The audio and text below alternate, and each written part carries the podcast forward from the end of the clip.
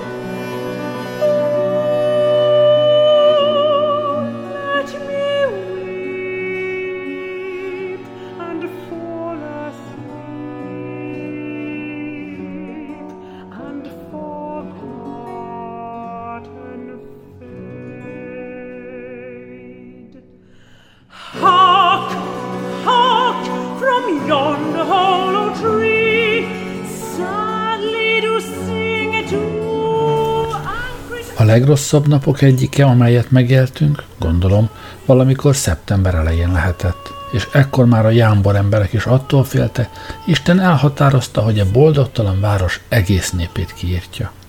Ez akkor volt, amikor a Pest is teljes erővel átcsapott a keleti egyház községekre. Oldgate-ben, ha szabad vélemény nyilvánítanom, két héten át több mint ezer ember temettek el hetenként, bár a jegyzékek kevesebbet mondta, és most az én környékemen oly szörnyű mérvű volt a pusztulás, hogy húsz közül nem akadt egy fertőzetlen ház az egész Minoritzben, Hansdicsben és az Aldgéti egyházközségnek a Mészárosról és a velem szemközt húzódó sikátorok körüli részein. Itt, mondom, minden sarkon dühöngött a döghalál.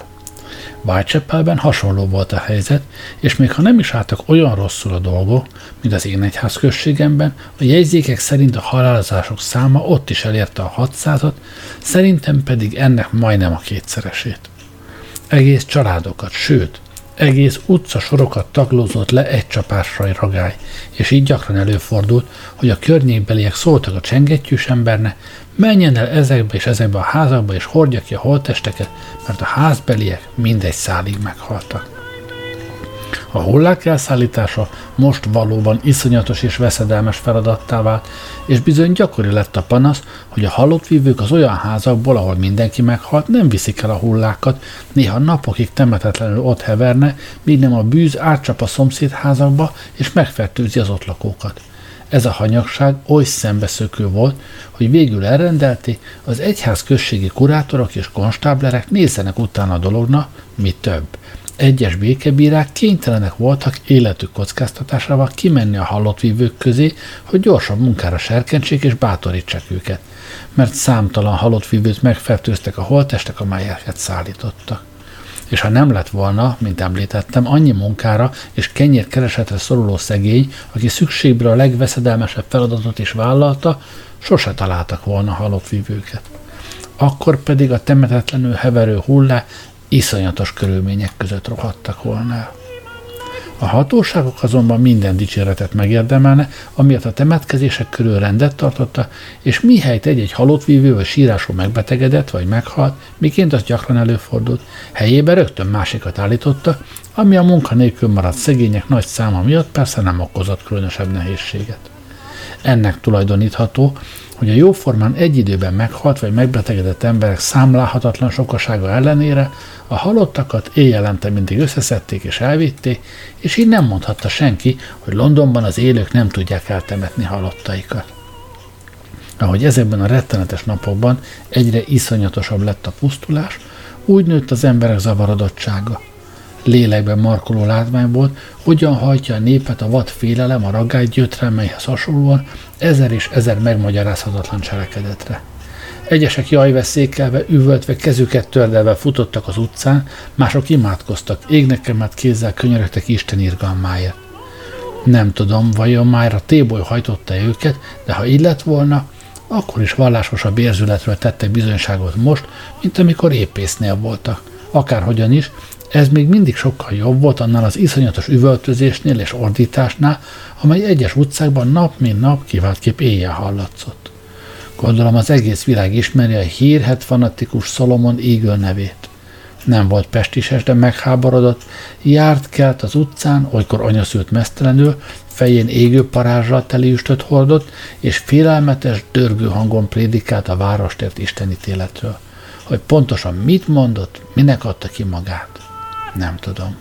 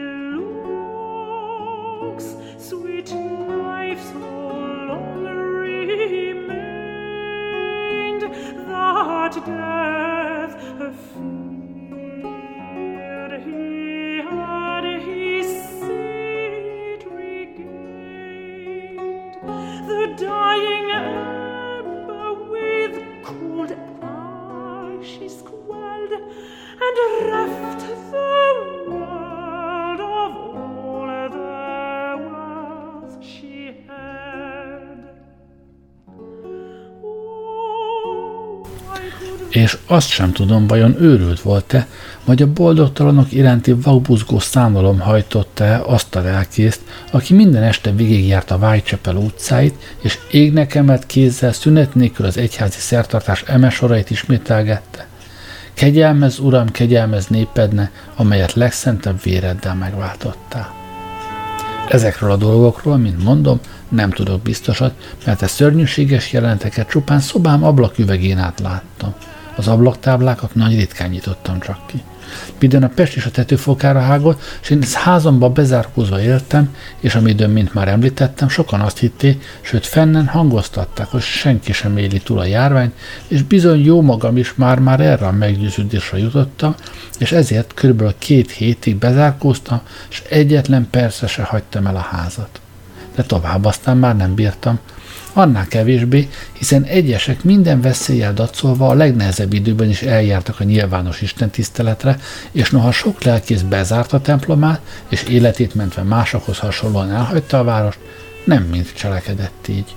Néhányan tovább végezték lelkészi munkájukat, állandó imádkozással együtt tartották a gyülekezetet, néha prédikációt, rövid buzdító beszédeket intéztek hozzájuk, bűnbánatra, javulásra serkentették a hívőket, amíg csak akadt hallgatóságuk.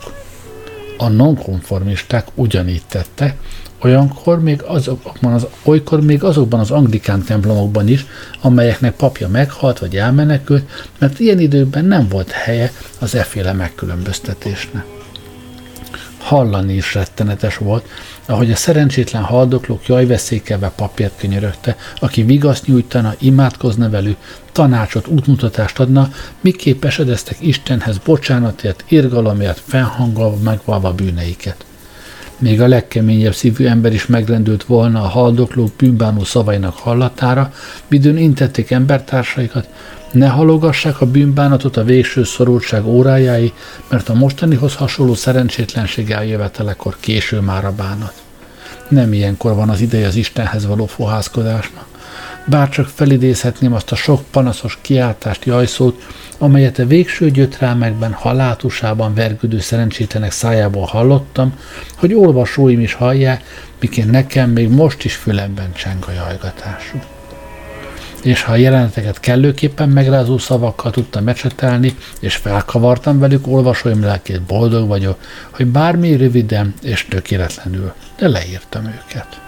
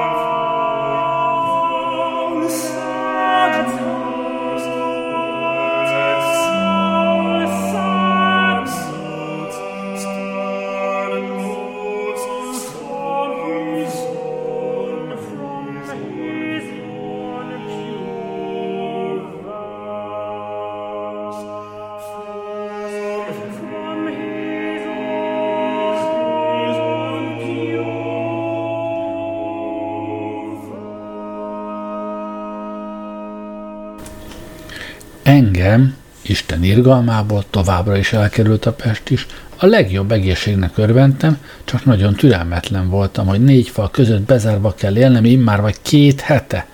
és végül nem is tudtam tűrtőztetni magam, elindultam hát a postára, hogy feladjak a bátyámnak egy levelet. Most láttam csak igazán milyen mélységes csend uralkodik az utcán. A posta hivatalhoz érve befelé indultam, hogy feladjam a levelet, és ekkor az udvar egyik sarkában egy férfit pillantottam meg, egy másikkal beszélgetett, aki kinézett egy ablakon, egy harmadik pedig épp kinyitotta a hivatal ajtaját. Az udvar közepén egy kis bőrszekrény, bőrerszény feküdt, két kulcs lógott rajta, az erszényben pénz volt, de senki sem nyúlt hozzá. Megkérdeztem, mióta hever ott, mire az ablaknál álló férfi azt felelte, hogy csak nem egy órája, de senki sem nyúlt hozzá, mert nem tudják, nem jönne vissza érte, aki elejtette. Nekem nem volt különösebb szükségem pénzre, és amellett az összeg sem volt olyan nagy, hogy érdemes lett volna hozzányúlni az erszényhez, elvenni a pénzt és vállalni az ezzel járó esetleges kockázatot, így hát már kifelé indultam, amikor az az ember, aki kinyitotta az ajtót, azt mondta, majd ő fölveszi az erszényt, de csak azért, hogyha a jogos tulajdonosa visszajön érte, feltétlenül megkapja. Ezzel bement, kihozott egy vödör vizet, letett az erszény mellé, újból bement, és most puskaport hozott magával, amelyből egy jó adagot az erszínre hintett, majd ettől a lazán kiszólt kupasztól kiindulva kb. két yard hosszú vonalban ugyancsak puskaport hintett el. Ezután harmadszor is bement, és egy vörösen izzó szénfogóval tért vissza, amelyet valószínűleg erre a célra hevített fel. Először megjutotta vele a vonalban elszólt puskaport, ez pedig megpörkölte az erszint, és alapos füstöt csinált. De a férfi még ezzel sem érte be, hanem a fogóval felemelte az erszényt, és addig tartotta, amíg a vas át nem égette. Aztán a pénzt a vizes vödörbe rázta, és úgy vitte be a postahivatalba. A pénzösszeg, emlékezetem szerint, 13 shilling volt, meg néhány sima négy is és sárga réz negyed is. Ennyi pénzért a szűkölködők közül, mint az imént utaltam rá, Bizonyára sokan vállaltak volna minden kockázatot, viszont abból, amit elmondtam, kiderül, hogy az a kevés ember, aki még egészséges volt, a megpróbáltatások a legnehezebb napjaiban nagyon vigyázott magára. Nagyjából ugyanebben az időben lehetett, hogy elmentem bal felé a mezőre, mert nagyon kíváncsi voltam, mi a helyzet a folyón és a hajók körül. A hajózással magam is valamelyes kapcsolatban álltam, és így nem véletlenül támadt az a gondolatom, hogy a fertőzés elleni védekezés egyik legbiztosabb módja, ha valaki egy hajón húzza meg magát. És miközben azon tűnődtem, hogyan elégíthetném ki ilyen irányú kíváncsiságomat, lépteimet a mezőn át, Bótól Bromley felé vettem. Majd lementem a Black Valley lépcsőkig, ahol a hajók kikötnek vagy vizet vesznek fel. Itt megpillantottam egy szegény embert, aki egymagában járt fel alá a parton, jobban mondva az úgynevezett védgát mentén. Egy darabig én is ott ődöntem, és közben megfigyeltem, hogy a környéken minden házat lezártak. Végül tisztes távolból beszédbe legyettem ezzel a szegény emberrel, először is megkérdeztem tőle, hogy az ittenieknek hogy megy a soruk. Sajnos uram felelte, siralmas itt a helyzet, hisz már mindenki halott vagy beteg ezen a környéken, és ugyanúgy ott a faluban, és most Poplár felé intett, alig akadt család, ahol a hozzátartozók fele ne volna halott, a másik fele meg beteg. Majd egy házra mutatva így folytatta. Ott már mindenki meghalt, a ház nyitva áll, de senki sem mer bemenni. Egy szerencsétlen tolvaj, mondta, bemerészkedett és ellopott valamit, de drágán fizetett érte, mert az éjjelőt is kivitték a temetőbe. Aztán még több házat sorra vett, ott is mindenki hallott, mondta, férj, feleség és öt gyere. Azt a házat pedig lezárták, láthatja az űrt az ajtó előtt. És ugyanígy elmondta, mi a helyzet a többi háznál. Ha így áll a dolog, kérdeztem, akkor maga mit csinál itt egyedül? Szegény nyomorult vagyok, válaszolta, de Isten irgalmából még nem kaptam meg a pestist, bár a családom igen, és egy gyerekem már halott. És hogyan lehet, hogy maga nem kapta meg, tudakoltam. Hát úgy felelte, hogy az az én házam, és ezzel egy nagyon alacsony deszkával összetákolt kunyhóra mutatott, amelyben szegény feleségem és két gyermekem él, ha ugyan ezt életnek lehet nevezni, mert a feleségem és az egyik gyerek megkapta a pestist, de én nem megyek a közelükbe. E szavaknál, mint láttam, szemét elöntötte a könyv, és higgyék el az enyémet is. És miért nem megy a közelükbe, kérdeztem, hogyan hagyhatja serben a tulajdon húsát, vérét? Ó, uram, felelte, Isten őrizzen attól, dehogy is hagyom cserben őket, dolgozom értük, amennyit tudok, és Istennek hála megóvom őket a nélkülözéstől. Erre ének emelte szemét, és én az arc kifejezéséből azonnal láttam, hogy nem a féle álszent, hanem vallásos, jámbor derékember. Fohászat pedig a hála kifejezése volt azért, hogy még ebben a helyzetben is elmondhatta, családjának nem kell nélkülöznie. Bizony jó ember, bolintottam nagy kegyes szegényeknek mostani helyzetében. De még éppen él? Hogyan óvja meg magát ettől a kör, körülöttünk öldöklő rettenetes ragálytól? Révész vagyok, uram, válaszolta. Ott van a csónakom, és azt szolgál most házamul. Nappal dolgozom vele, éjjel meg benne alszom, és amit keresek, arra a kőre teszem. Ezzel egy lapos kőre mutatott az utca túlsó oldalán, jó messze a háztól. És akkor addig kiáltozom, szólítgatom a családomat, míg meghallják, kijönnek és elveszi. És mondja, barátom, kérdeztem, hogyan tud most, mint révész pénzt keresni? Ilyen időkben is szükségük van csónakra az embereknek? Igen, uram, felelte, amit én csinálok, arra szükségük van. Látja, uram, mondta, és ezzel messze a város alatt a folyóra mutatott. Öt hajó állott lehorgonyozva, amott pedig, és most a város fölé mutatott, nyolc-tíz hajó horgonyoz. Ezeken a hajókon a tulajdonosok, a kereskedő és más hasonló családja él, a fertőzéstől való félelmükben oda menekültek és bezárkóztak. És én láttam el őket mindenféle holmival, továbbítom a leveleiket, elvégzem, ami elég elkerülhetetlenül szükséges, hogy nekik ne kelljen partra menniük.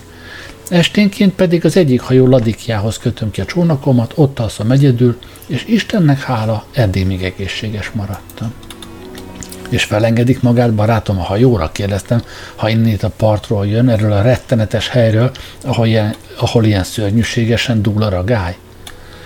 Ami azt illeti, válaszolta, nagy ritkán megyek csak fel a fedélzetre. Mindent, amit viszek, a hajóladikhoz szállítok, vagy mellé állok, és onnét húzzák fel a hajóba a holmit. De ha felmennék is a fedélzetre, akkor sem veszélyeztetnék senkit, mert én a parton egyetlen házba sem lépek be, senkivel sem érintkezem, még a tulajdon családommal sem, csak élelmet hordok neki. De ezt talán még rosszabb jegyeztem meg, hisz az élelmet valahogyan be kell szereznie, és ha a városnak ez a része annyira fertőzött, akkor itt még az is veszedelmes, hogy az emberek szóba álljanak egymással, mert ez a falu ugyan elég messze Londontól, de mégis mondhatni ez már a város széle. Ez igaz, válaszolt erre, csak hogy nem jól értett engem, az élelmet ugyanis nem itt vásárolom. Felevezek Greenwichbe, friss húsért, máskor meg levezek a folyón Woolwichba, és ott vásárolom meg, amit kell. Aztán a kenti oldalon bemegyek a magányos tanyákra, ahol ismerne, szárnyas, tojást, vajat veszek, és kívánság szerint hol ezt, hol azt viszek a hajókhoz csak ritkán jövök ki ide a partra. Most is csak azért vagyok itt, hogy beszéljek a feleségemmel, megtudjam, hogy van kis családon, és odaadjam azt a kevés pénzt, amit tegnap este kaptam. Szegény ember, mondtam, és mennyit tudott összeszedni nekik? Négy silinget válaszolta. Nagy pénz ez egy szegény embernek a mostani körülmények között. Ráadásul kaptam valahol egy zacskó kenyeret, meg egy sózott halat, és egy kevés húst. Ez is nagyon jól jön. És már odaadta nekik, kérdeztem. Még nem hangzott a felelet, de már kiáltottam a feleségemnek. Azt válaszolta, hogy most nem tud jönni, de reméli, egy fél óra múlva kijöhet. Rávárok. Szegény asszony tette hozzá. Nagyon elgyengítette a betegség daganata volt, de most felfakadt, és így remélem a feleségem meggyógyul. Ám a gyerek attól félek meghal. De hát úgy lesz, ahogy Isten. Itt elakadt a szava, zokogni kezdett. Jámbor barátom, mondtam neki, ha odáig jutottál, hogy megnyugszol Isten akaratában, vigasztalásra találsz. Az ég mindannyiunkkal érdemünk szerint bánik. Ó, uram, mondta erre már az is végtelenkegy, ha csak egyikünk életben marad. Hogyan lehetne hát jogom a panaszra? Azt gondolod, kérdeztem. Hát ilyen gyarló az én hitem a tiéd mellett és most lelkiismeret furdalás fogott el, mert rádöbbentem, hogy ez a szegény ember a veszély idején sokkal szilárdabb meggyőződésre támaszkodik, mint én. Neki nincs hová mennie, ide köti a családjáról való gondoskodás, míg én szabad vagyok. Az én hitem merő önteltség, az övé az Istenbe vetett igaz bizalomból fakadó bátorság, és lám, a biztonsága érdekében mégis minden lehető óvintézkedést megtesz. Mi alatt ezen töprengtem, kis elfordultam, mert magam is épp oly kevéssé bírtam visszatartani könnyeimet, mint ő. Végül néhány további kurta szó után a szegény asszony kinyitotta az ajtót és kikiáltott. Robert, Robert! A férfi válaszolt neki, és azt mondta, várjon, pár percen belül jön. Ekkor a rakparti lépcsőn leszaladt csónakjához felhozott egy zsákot a hajón kapott élelmiszerrel, amikor visszatért, újból kiáltott egyet, majd oda ment az a nagy kőhöz, amelyet nekem mutatott, kiürítette a zsákot, mindent külön-külön ráhelyezett a kőre, aztán visszahúzódott.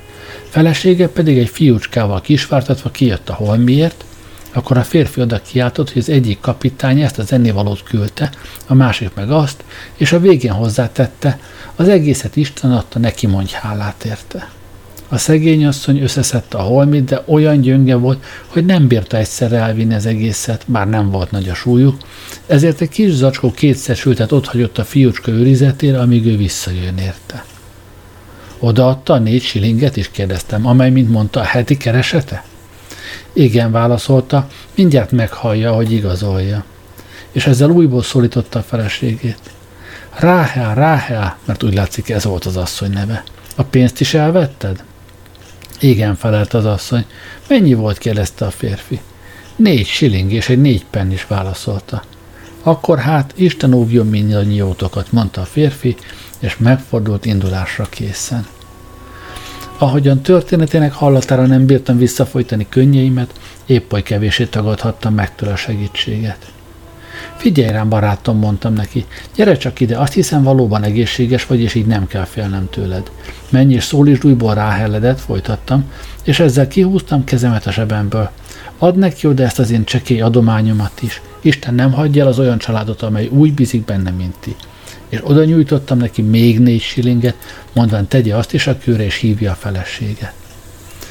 Nem találok szavakat a szegény ember hálájának leírására, mint ahogyan ő is csak a szeméből patakzó könnyekkel tudta kifejezni érzelmeit. Hívta feleségét, és azt mondta, Isten úgy megindított egy idegen ember szívét, hogy nyomorúságos helyzetük láttára ennyi pénzt adott neki, és még sok ilyesmit mondott az asszonynak, aki férjéhez hasonlóan kimutatva háláját irántam és az ég iránt boldogan elvette adományomat. Én pedig úgy éreztem, az egész esztendőben jobb célra még nem költöttem pénzt. Aztán megkérdeztem a szegény ember, olyan Greenwichre nem csapott-e át a ragály. Két héttel ezelőtt még nem felelte, de attól tart, hogy közben már igen, bár csupán a városnak déli Deptford Bridge felé eső végére. Greenwichben csak egy mészároshoz meg egy szatúrshoz jár, rendszerint azoknál szerzi be megbízói számára kívánt élelmiszert, de mindig igen óvatos. Ekkor megkérdeztem tőle, miképpen történhetett, hogy a hajókra bezárkózott emberek nem raktároztak fel a szükséges dolgokból kellő készleteket.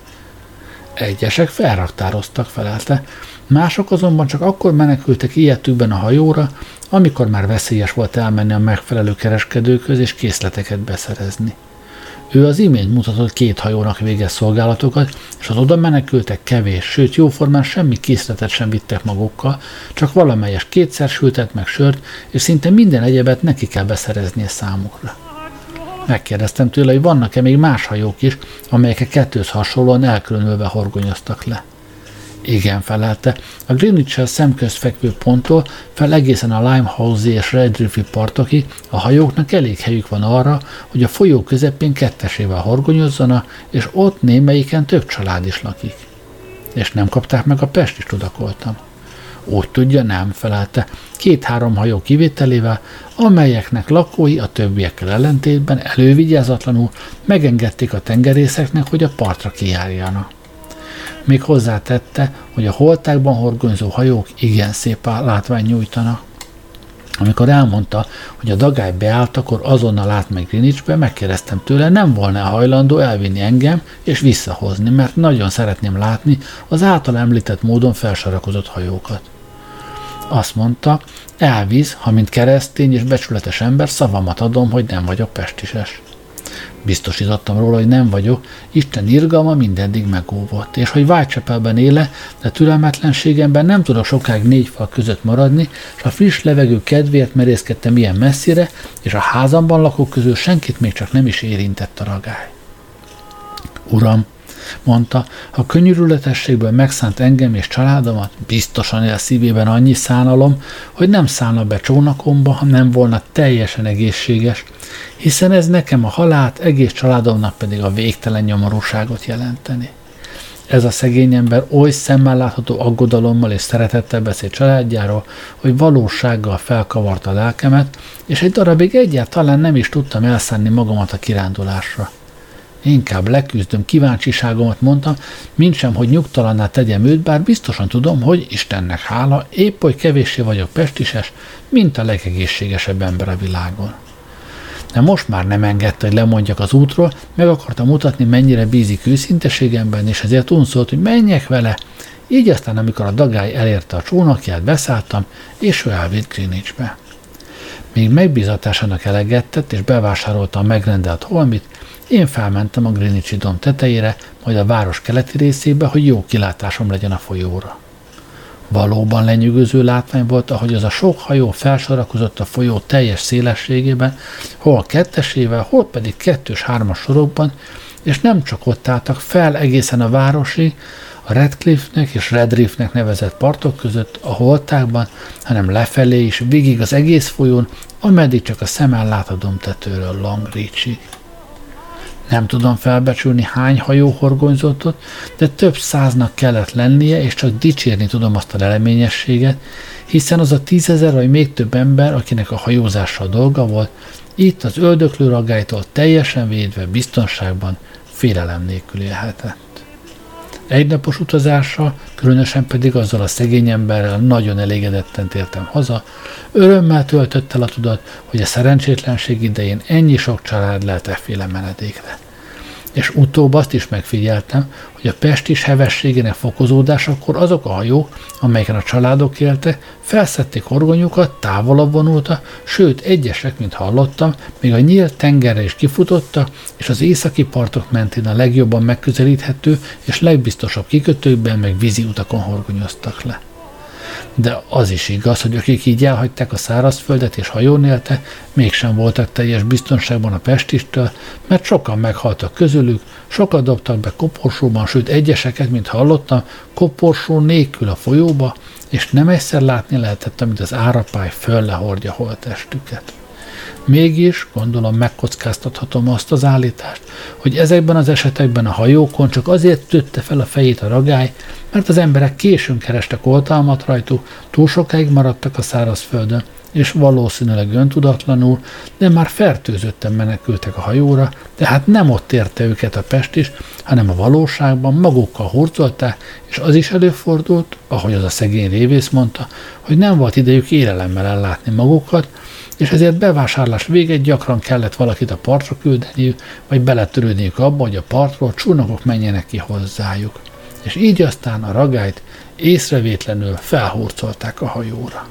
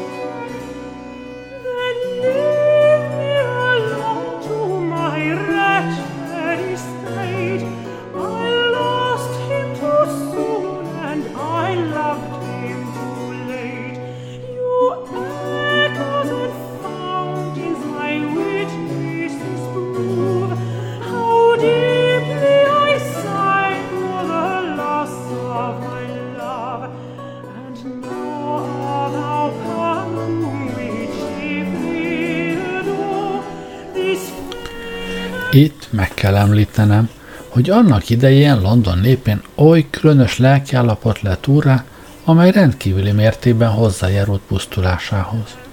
A Pest is, mint említettem, a város túlsó végén, vagyis Longékroben, a Drury Lane-en, stb. ütötte fel először a fejét, és csak igen lassan, fokozatosan közeledett a City felé. Először decemberben, majd februárban, aztán megint áprilisban éreztette erejét, de mindig csak néhány embert ragadott el. Aztán májusig nem hallatott magáról, és még május utolsó hetében is csupán 17 áldozatot szedett, valamennyit a városnak azon a végén, és ez idő alatt, sőt még akkor is, amikor hetente már több mint 3000 haltak meg, Redriff, Wapping és Redcliffe népe a folyó mindkét partján és csak nem az egész Szószarki oldalon abban a furcsa képzelgésben élt, hogy a Pest is nem jön el közéjük, vagy legalábbis ott nem fog, hogy eszeveszetten öldökölni. Egyesek azt képzelték, hogy megóvja őket a szurok, meg a kátrányszaga, valamint az olyan anyagok, mint az olaj, gyanta és kén, amelyekkel a hajózással kapcsolatos valamennyi mesterségnél nagy mennyiségben használnak. Mások pedig azzal érvelte, hogy Westminsterben, St. Giles-ban és St. Andrewsban végtelen, féktelenül dühöngött a ragály, de mielőtt hozzájuk átcsapott volna, kis lecsillapodott.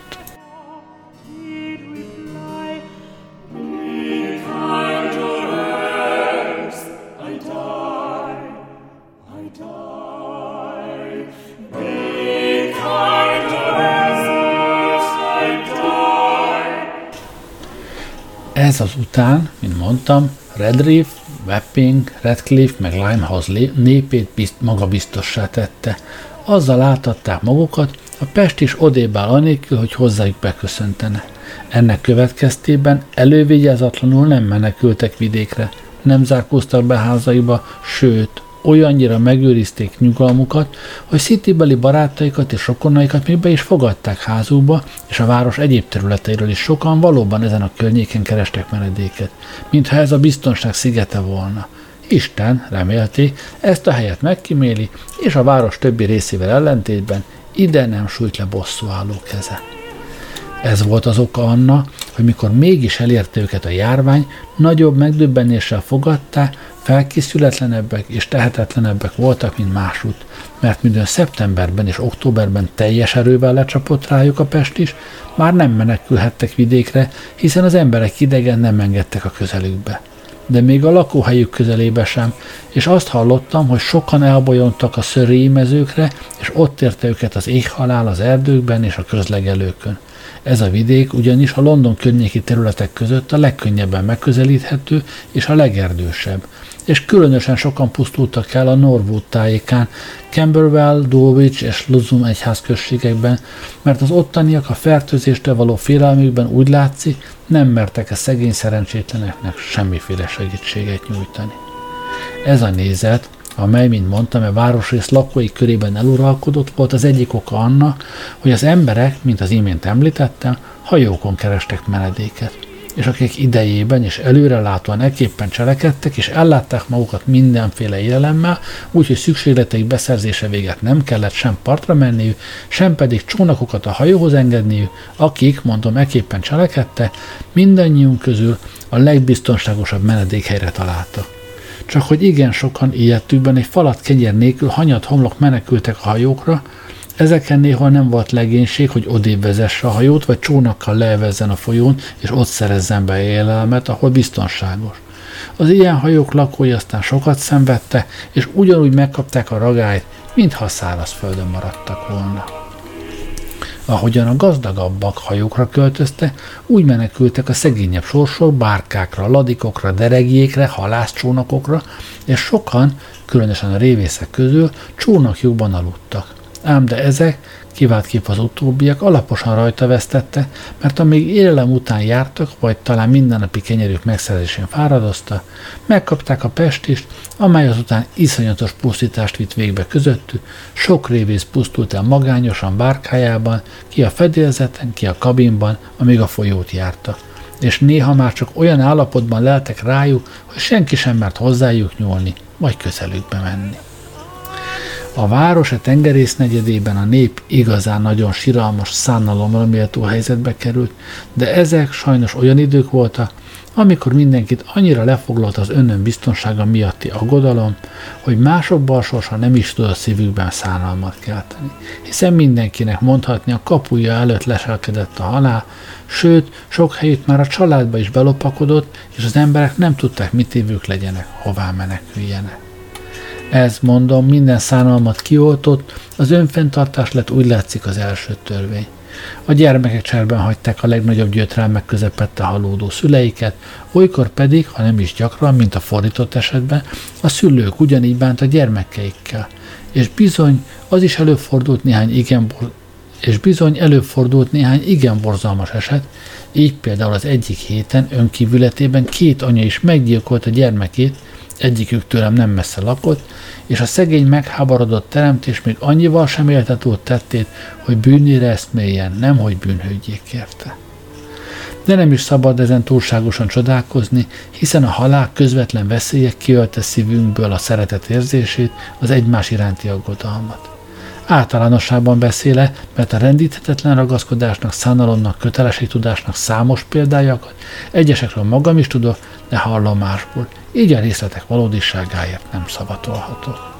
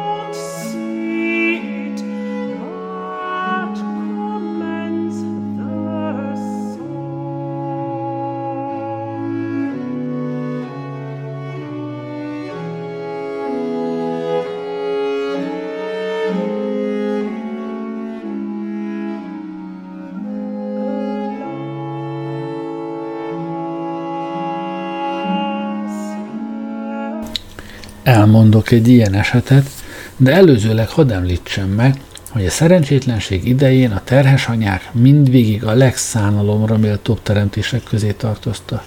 Midőn eljött az órájuk és megkezdődtek a szülési fájdalma, nem várhattak se honnét, se bábától, se szomszédasszonytól segítséget. A legtöbb bába meghalt, főleg akik a szegények között tevékenykedtek, és a legnevesebbek közül sokan, ha nem mind, vidékre menekültek, ezért aztán egy szegény asszony, aki nem bírta a magas árat megfizetni, jóformán képtelen volt bábát szerezni, és ha mégis sikerült kapnia valakit, az többnyire ügyetlen és tudatlan teremtés volt.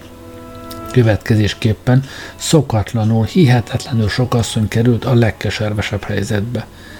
Egyesek világra hozták gyermeküket, de aztán minden tönkretett azoknak meggondolatlansága és tudatlansága, akik azt állították, hogy le tudják vezetni a szülést. Hasonló, bár megbocsáthatóbb tudatlanságból számtalan újszülöttet mondhatni meggyilkoltak azok is, akik fogadkoztak, hogy megmentik az anyát, történjék bármi a gyermekkel. És ilyen körülmények között nem egyszer meghalt az anya, meg a gyermeke is, főleg olyan esetekben, amikor az anya pestises volt, és senki sem mert a közelébe menni. Így aztán néha mindketten elpusztultak.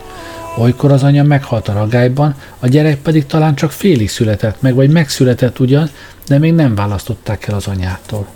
Egyesek a szülési fájdalmak kellős közepén haltak meg, és nem tudták világra hozni gyermeküket.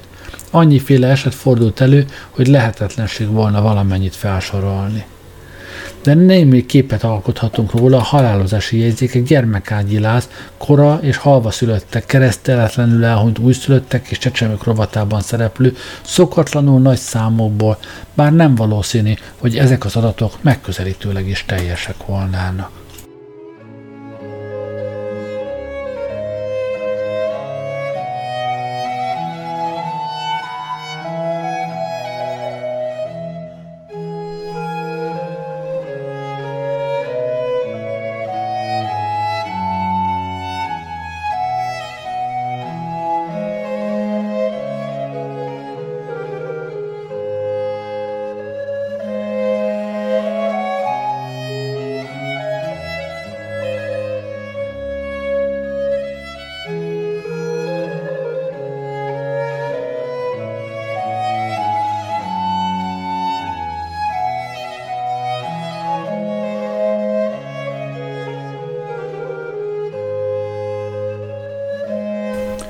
Kevés olyan családot ismertem, ahol ilyesmi előfordult, de a szerencsétlenek jajveszékelése messze elhaladszott. A terhes anyákra vonatkozóan már láttuk az adatokat. 9 hét alatt 291 asszony pusztult el gyermekájban, holott máskor háromszoros népességnél azonos idő alatt ugyanezen okból mindössze 84-en haltak meg. Az arányt az olvasó maga is kiszámíthatja. Semmi készség sem lehet afelől, hogy a szoptatós anyák ugyanilyen síralmas helyzetben voltak. Ebben a tekintetben a halálozási jegyzékek nem sok felvilágosítást nyújtana, de valami keveset mégis ki lehet belőlük olvasni. A szoptatási idő alatt a szokottnál több újszülött halt éhen. Ám ez még semmi. Az igazi nyomorúság ott kezdődött, amikor előbb éhen pusztultak a csecsemők, mert nem volt, aki szoptassa őket, az anya meghalt, és aztán az egész családot holtan találták a puszta nélkülözéstől elpusztult csecsemőkkel együtt. És ha szabad véleményt mondanom, meggyőződésem, hogy ilyen módon sok száz szegény, tehetetlen csecsemő pusztult el. Az is előfordult, hogy nem éhen halta, hanem a szoptatás közben megkapták a ragályt még ha maga az anya szoptatott is, de tudtán kívül fertőzött volt, megmérgezte, azaz tejével megfertőzte a csecsemőt. Ilyen esetekben pedig az újszülött nem egyszer előbb halt meg, mint az anyja. Nem szabad tehát elfeledkeznem arról, hogy följegyezzem az utókor számára az intelmet, ha még egyszer ilyen szörnyű megpróbáltatás érni a város, valamennyi terhes és szoptatós anya, amennyiben módja van rá, menjen el inni, mert ha megkapja a ragályt, mindenki másnál nyomorúságosabb helyzetbe kerül. Sok hátborzongató történetet tudnék elmondani még élő csecsemőkről, akiket Pestisben elpusztult anyáj, anyjuk vagy dajkájuk emlőjén találta. Valamint az egyház községemben egy anyáról, akinek újszülött gyermeke gyengélkedett, és ezért az asszony gyógyszerészet küldött, hogy nézze meg a gyereket.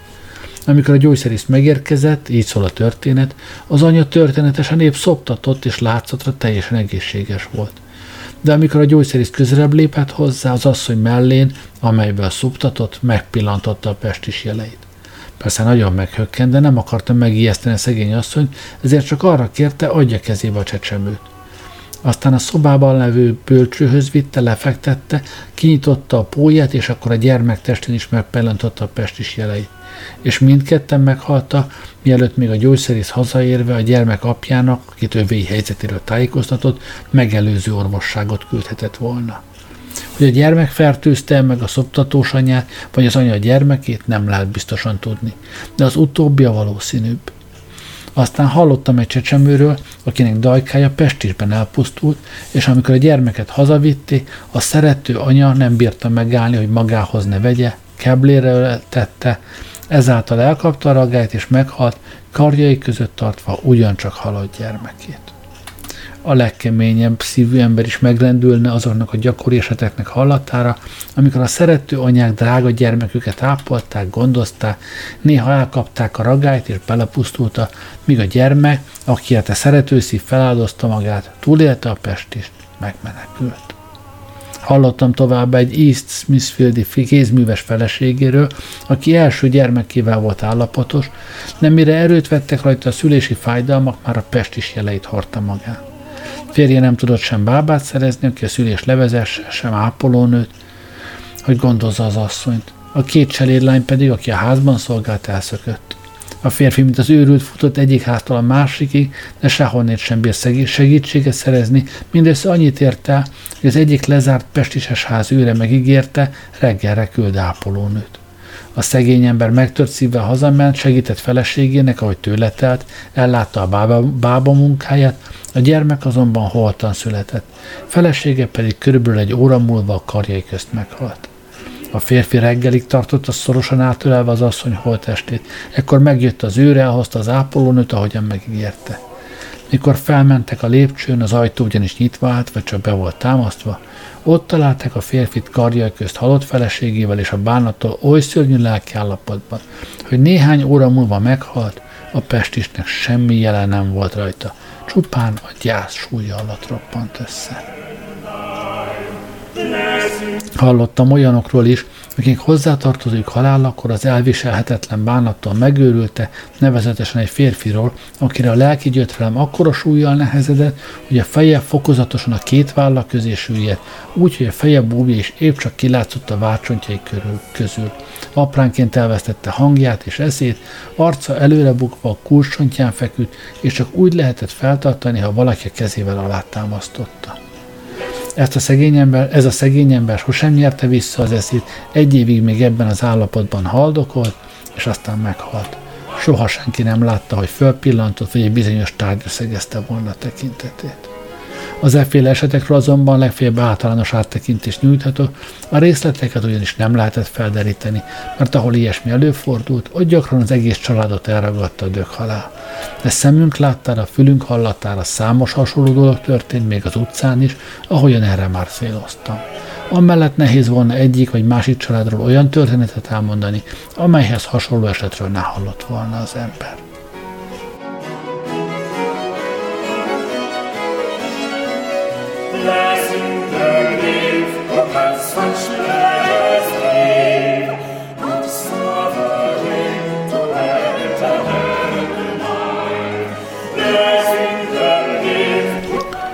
Mára talán legyen elég is ennyi, még ezt a jó kis csombó dalszerzemét hallgassuk meg, aztán köszönöm, hogy velem voltatok, jó éjszakát kívánok, Gerlei Rádiózott.